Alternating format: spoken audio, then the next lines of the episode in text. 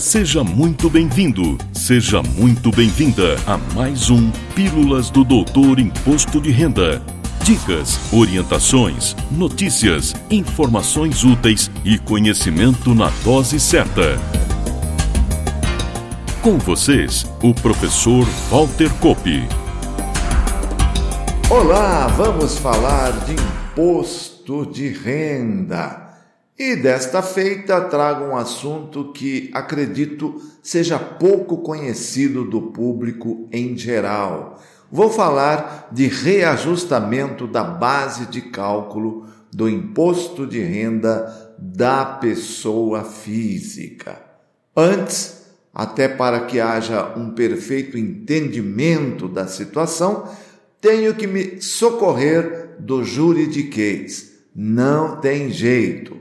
Mas, ainda que eu vá citar a íntegra do texto legal, vou tentar me fazer entender e facilitar o processo. Me socorro, mais uma vez, do Código Tributário Nacional, Lei 5172 de 25 de outubro de 1966, que traz em seu artigo 123 literalmente o seguinte texto: salvo disposições de lei em contrário, as convenções particulares relativas à responsabilidade pelo pagamento de tributos não podem ser opostas à fazenda pública para modificar a definição legal do sujeito passivo das obrigações tributárias correspondentes.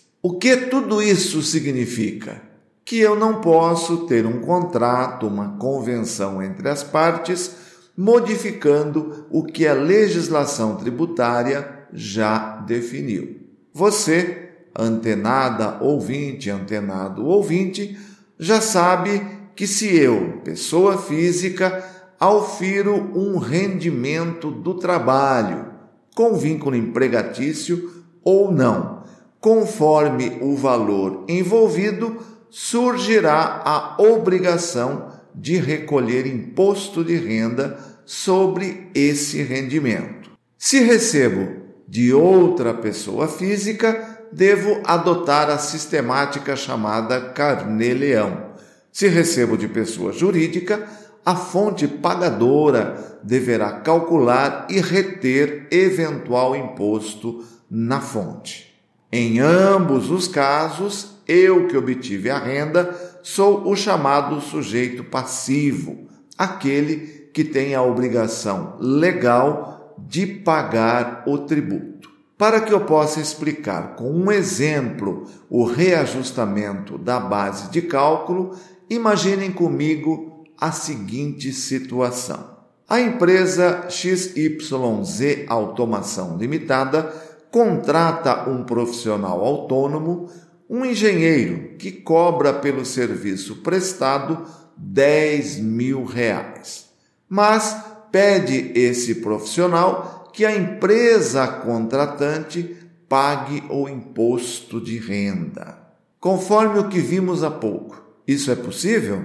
Pode a empresa assumir a situação de sujeito passivo no lugar do prestador de serviço? A resposta é não.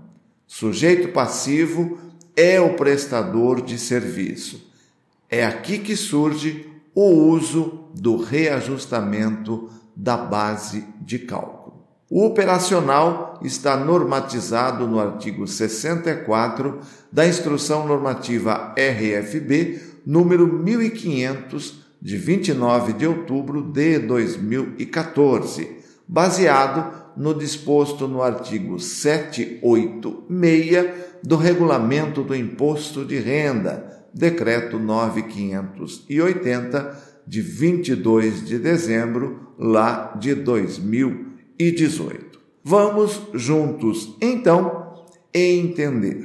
Como não é possível atribuir à empresa a situação de sujeito passivo da obrigação tributária principal, ou seja, dever de pagar o imposto, recorre-se a uma fórmula matemática para que o contrato seja cumprido.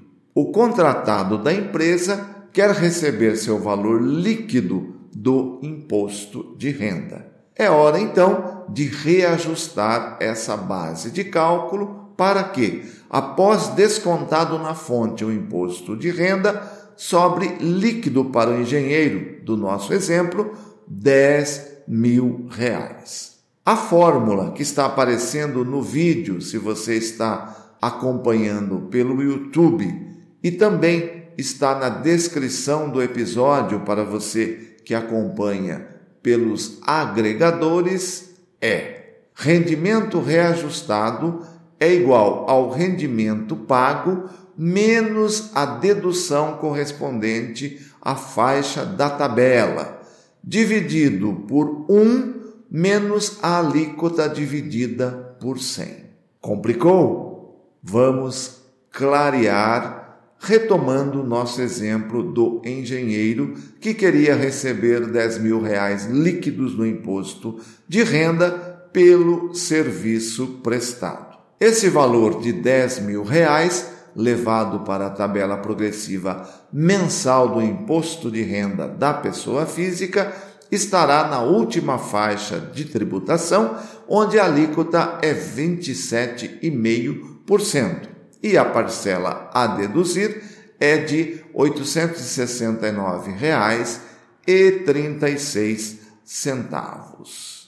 Assim, o valor da base de cálculo reajustada será os 10 mil reais menos R$ 869,36, que dá R$ 9.130,64.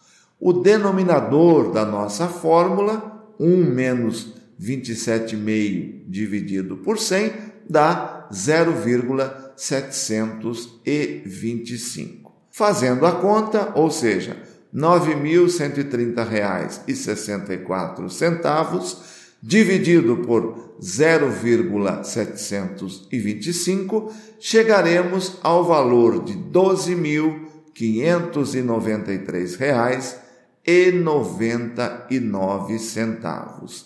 Esta é a base de cálculo ajustada que, ao ser levada à tabela, vai resultar em um imposto a ser retido na fonte pela empresa de R$ 2.593,99, ficando os 10 mil reais líquidos para o profissional. Quem quiser conferir é só pegar a base de cálculo reajustada e levar para a tabela mensal.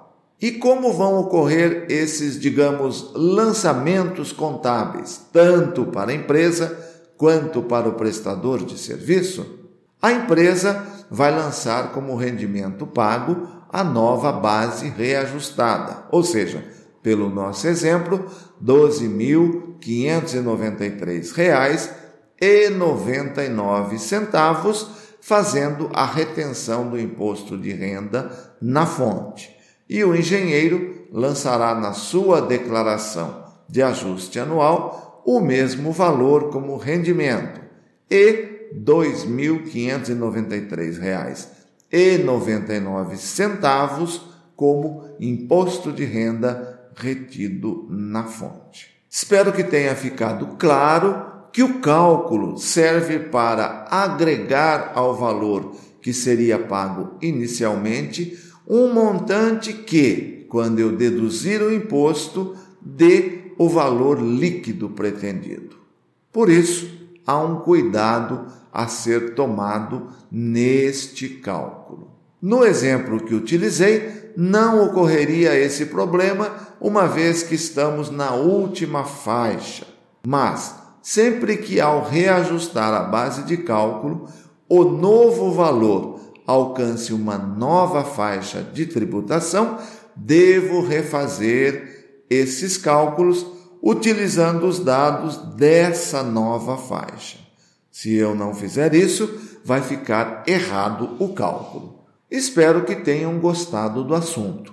Quem quiser entender melhor, refaça os exemplos e minhas desculpas àqueles que não gostam de cálculo, de número, de matemática, enfim. Na próxima semana estarei de volta com mais um assunto interessante elaborado especialmente para você. Valeu! Na próxima semana tem mais Pílulas do Doutor Imposto de Renda. Obrigado por ter ficado conosco. Espalhe a novidade aos amigos. Mande suas sugestões de pauta, seus elogios e suas críticas para pílulas.doutorir.com. Até lá!